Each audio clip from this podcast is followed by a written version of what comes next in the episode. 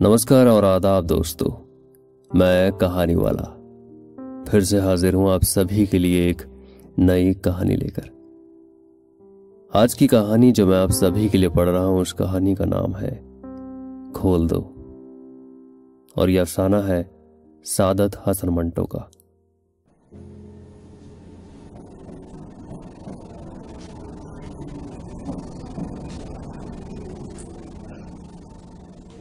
امرتسر سے special train دوپہر دو بجے چلی اور آٹھ گھنٹوں کے بعد مغل پورہ پہنچی۔ راستے میں کئی آدمی مارے گئے۔ بہت سے گھائل ہوئے اور کچھ ادھر ادھر بھٹک گئے۔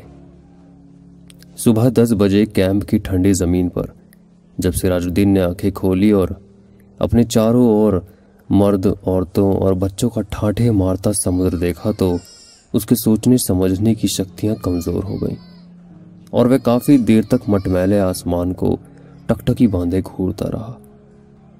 یوں تو کیمپ میں چاروں اور شور سا مچا ہوا تھا، لیکن بوڑھے سراج الدین کے کان جیسے بند تھے۔ اسے کچھ سنائی نہیں دیتا تھا۔ کوئی اسے دیکھتا تو یہی سمجھتا کہ وہ کسی گہری سوچ میں ڈوبا ہوا ہے۔ لیکن واسطہ میں ایسا نہیں تھا۔ اصل میں اس کے سارے ہوش و حواس شتھل ہو چکے تھے، بلکہ پورا شریر۔ سارا استدو شوننے میں لٹک گیا تھا۔ مٹمیلے آسمان کی اور بنا کسی ادیشے کے دیکھتے دیکھتے سراج الدین کی نظریں سورج سے جاٹک رہی تیز روشنی اس کے جردر شریر کی نس نس میں اتر گئی اور وہ جاگ اٹھا۔ اور اس کے دماغ میں ایک کے بعد ایک کئی تصویریں گھوم گئی۔ لوٹ مار، آگ، بھاگ دوڑ اسٹیشن گولیاں، رات اور سکینہ۔ سراج الدین ایک دم کھڑا ہو گیا اور اس نے پاگلوں کی طرح اپنے چاروں اور پھیلے ہوئے سمندر کو کھنگالنا شروع کر دیا۔ پورے تین گھنٹے سکینہ سکینہ پکارتا کیمپ کی دھول چھانتا رہا اور کہیں بھی اس کی جوان اکلوتی بیٹی کا پتہ نہیں چلا۔ چاروں اور ایک دھاندلی سی مچی تھی۔ کوئی اپنا بچہ ڈھونڈ رہا تھا، کوئی ماں، کوئی بیوی اور کوئی بیٹی۔ سراج الدین تھک ہار کر ایک طرف بیٹھ گیا اور اپنے دماغ پر زور دے کر سوچنے لگا کہ سکینہ اس سے کب اور کہاں بچھڑی تھی۔ اسی سوچ وچار میں اس کا دماغ بار بار سکینہ کی ماں کی لاش پر جم جاتا، جس کی ساری انتڑیاں باہر نکلی ہوئی تھی۔ اور پھر اس کے آگے وہ کچھ نہ سوچ پاتا۔ سکینہ کی ماں مر چکی تھی۔ اس نے سراج الدین کی آنکھوں کے سامنے ہی دم توڑا تھا، لیکن سکینہ کہاں تھی؟ جس کے بارے میں سکینہ کی ماں نے مرتے سمے کہا تھا کہ مجھے چھوڑو اور سکینہ کو لے کر جلدی سے یہاں سے بھاگ جاؤ۔ سکینہ اس کے ساتھ ہی تھی۔ دونوں ننگے پاؤں بھاگ رہے تھے۔ پھر سکینہ کا دوپٹہ گر پڑا تھا اور اسے اٹھانے کے لیے سراج الدین نے رکنا چاہا تھا۔ اس پر سکینہ نے چلا کر کہا تھا کہ ابا جی چھوڑیے۔ لیکن اس نے دوپٹہ اٹھا لیا تھا اور یہ سوچتے سوچتے اس نے اپنے کوٹ کی ابری ہوئی جیب کی طرف دیکھا۔ اور اس میں ہاتھ ڈال کر کپڑا نکالا۔ سکینہ کا یہ وہی دوپٹہ تھا۔ لیکن سکینہ کہاں تھی؟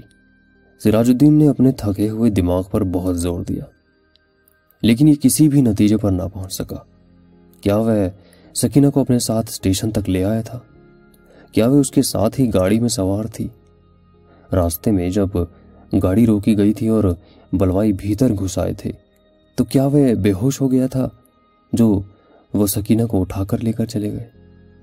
سراج الدین کے دماغ میں سوال ہی سوال تھے، جواب کوئی نہیں تھا۔ اسے ہمدردی کی ضرورت تھی۔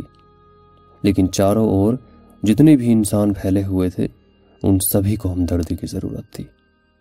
سراج الدین نے رونا چاہا، مگر آنکھوں نے اس کی سہایتا نہیں کی۔ آنسو نہ جانے کہاں غائب ہو گئے تھے۔ چھ دن کے بعد ہوش و حواس کچھ ٹھکانے آئے تو سراج الدین ان لوگوں سے ملا جو اس کی سہایتا کرنے کو تیار تھے۔ آٹھ نوجوان تھے جن کے پاس لوری تھی اور بندوقیں تھیں۔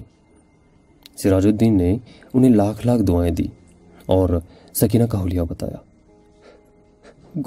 گورا رنگ ہے اور بہت ہی خوبصورت ہے۔ مجھ پر نہیں، اپنی ماں پر تھی۔ عمر یہی سترہ برس کے قریب۔ آنکھیں بڑی بڑی، کالے بال اور داہی نگال پر نا موٹا سا تل ہے۔ میری اکلوتی بیٹی۔ ڈھونڈ لاؤ۔ ڈھونڈ لاؤ، خدا تمہارا بھلا کرے گا۔ راجہ کار نوجوانوں نے بڑی ہمدردی کے ساتھ بوڑھے سراج الدین کو وشواس دلایا کہ اگر اس کی بیٹی زندہ ہوئی تو دو چار دن میں ہی اس کے پاس پہنچ جائے گی۔ آٹھوں نوجوانوں نے کوشش کی۔ جان ہتیلی پر رکھ کر امرتسر چلے گئے۔ کئی عورتوں، کئی مردوں اور کئی بچوں کو نکال نکال کر انہیں سرکشت ستھانوں پر پہنچایا، لیکن دس دن ہو گئے۔ سکینہ انہیں کہیں نہیں ملی۔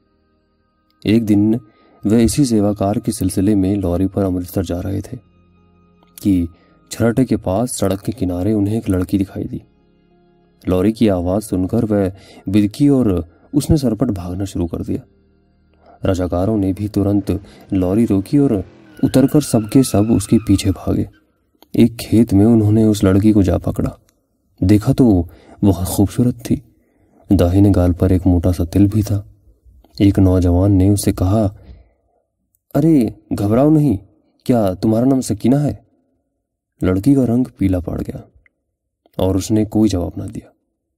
پھر جب باری باری سارے نوجوانوں نے اسے دم دلاسا دیا تو اس کی گھبراہٹ کچھ دور ہو گئی اور اس نے مان لیا کہ اس کا نام سکینہ ہے اور وہ سراج الدین کی ہی بیٹی ہے۔ آٹھ راجاکار نوجوانوں نے ہر طرح سے سکینہ کی دل جوئی کی۔ اسے کھانا کھلایا، دودھ پلایا اور لوری میں بٹھا لیا۔ ایک نے تو اپنا کوٹ اتار کر اسے دے دیا، کیونکہ دوپٹہ نہ ہونے کے کارن وہ بڑی الجھن محسوس کر رہی تھی۔ اور بار بار باہوں سے اپنے سینے کو ڈھانپنے کی اسفل کوشش کر رہی تھی۔ کئی دن گزر گئے۔ سراج الدین کو سکینہ کی کوئی خبر نہ ملی۔ وہ دن بھر یہاں وہاں کیمپوں اور دفتروں کے چکر کاٹتا رہا، لیکن کہیں بھی اس کی بیٹی کا پتہ نہ چلا۔ رات کو وہ بہت دیر تک ان رجاکار نوجوانوں کی سفلتا کے لیے دعائیں مانگتا رہتا، جنہوں نے اسے وشواس دلایا تھا کہ اگر سکینہ زندہ ہوئی تو وہ دو چار دنوں میں ہی اسے ڈھونڈ نکالیں گے۔ ایک دن سراج الدین نے کیمپ میں ان رجاکار نوجوانوں کو دیکھا۔ لوری میں بیٹھے تھے۔ سراج الدین بھاگا بھاگا ان کے پاس گیا۔ لوری چلنے ہی والی تھی کہ اس نے آپ پوچھا، بیٹا بیٹا، میری سکینہ کا کچھ پتا چلا کیا؟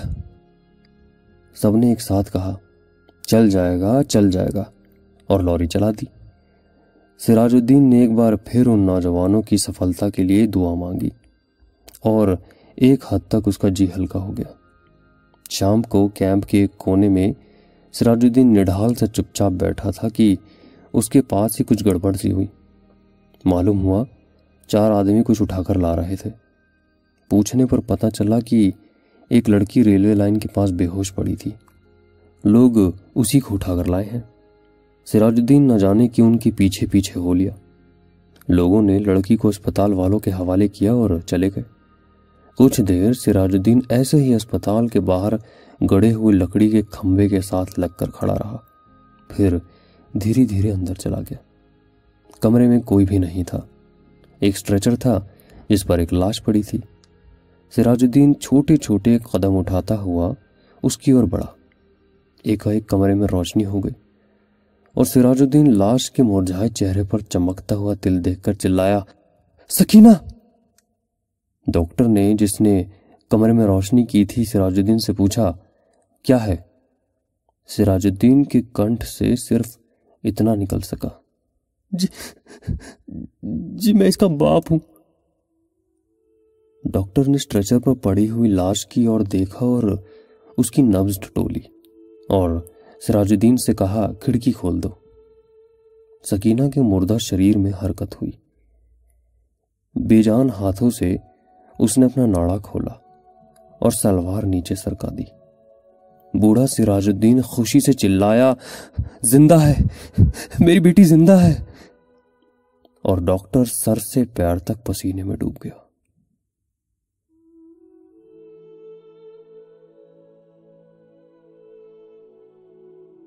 یہ تھا آج کا سعادت حسن منٹو کا افسانہ۔ کھول دو۔